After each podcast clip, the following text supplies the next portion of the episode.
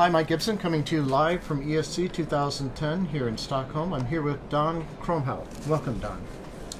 Don, you just presented and published in the New England Journal the results of your Alpha Omega study. I always remember uh, one of my friends and coworkers in Boston, Alexander Leaf. Mm-hmm. He always showed this fascinating data where they would give dogs very high doses of these uh, alpha omega fatty acids and could not induce VTVF. Mm-hmm. I mean, it really seemed to have a membrane stabilizing effect.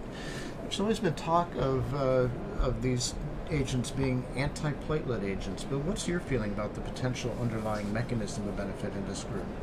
Uh, I'm uh, a nutritional uh, right. epidemiologist, right. and uh, I did a cohort study in the Netherlands. Mm-hmm. And there we found that a small amount of fish that middle-aged men uh, who were eating fish once or twice a week, that uh, their risk for fatal coronary heart disease was reduced by uh, 50%. Mm-hmm. And since that time, that was published 25 years ago in the New England Journal of Medicine.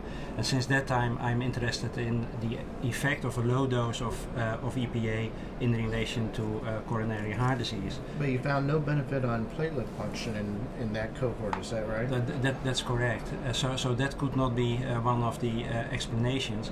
And the, we found two interesting things. One was that the concentration uh, of uh, EPA and DHA in phospholipids was much higher in the ones who regularly eat fish compared to people who almost eat uh, no fish and the other thing was a significant reduction in serum triglycerides. But mm-hmm. what that really means, I think nobody knows. Yeah. So again, your data seems to point more towards a membrane stabilizing effect. Yeah, yeah.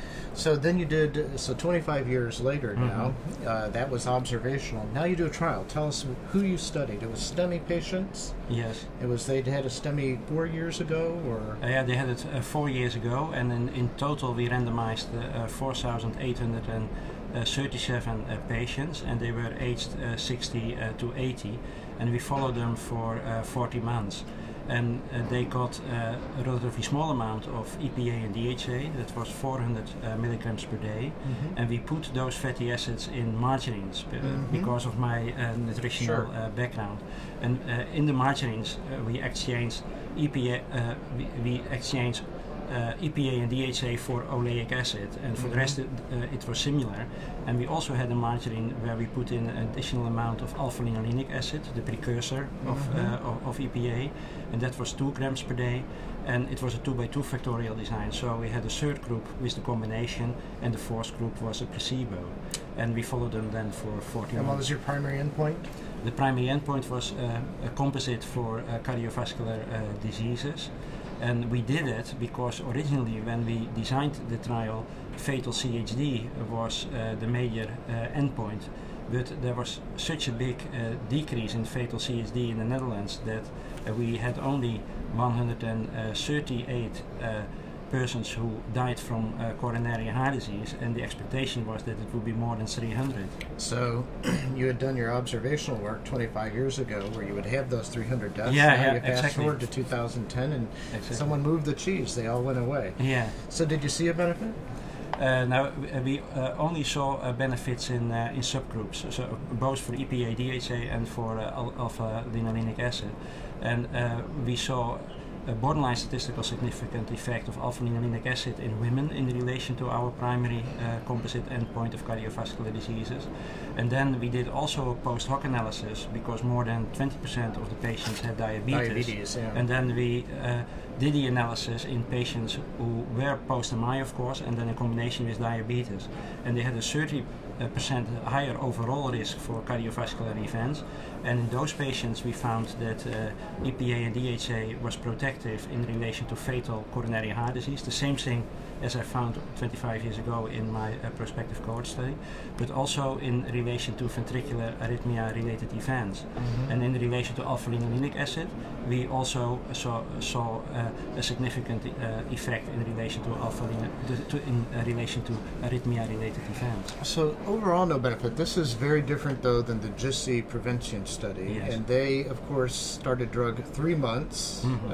After the event, not years later, and uh, they only had about 45% of their people on aggressive lipid lowering during the course of the trial, where you had 85%. Yes. So very different uh, designs.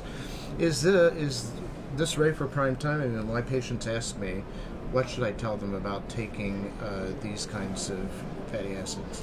Uh, in relation to the fatty acids itself, EPA, DHA, and alpha-linolenic acid, the results that we found uh, are interesting for researchers, but we can't uh, translate that uh, directly to an advice for the patients. But uh, if you take fish, and especially fatty fish, it's not only a, a rich source of EPA and DHA, but for instance only of, uh, also of uh, vitamin D. And there is now a lot of research done on the protective effect of vitamin D in relation to cardiovascular diseases. So I think to the patients, it's still a very good advice to say to them that they should eat fish and preferably fatty fish once or twice a week. Good idea. And it's also probably knowing a little bit of nutritional stuff. It's not just what's in the fish, but it's the substitution effect by eating the fish you're not eating a Big Mac. Yeah, yeah, right? that's, so all, that's, that's, also a good point. Yeah. Congratulations, Don. Great work. Uh, okay. And good to see someone following up on a 25-year history of this kind of work. And thanks to all of you for joining us here today, live from ESC 2010 here in Stockholm. Thank you.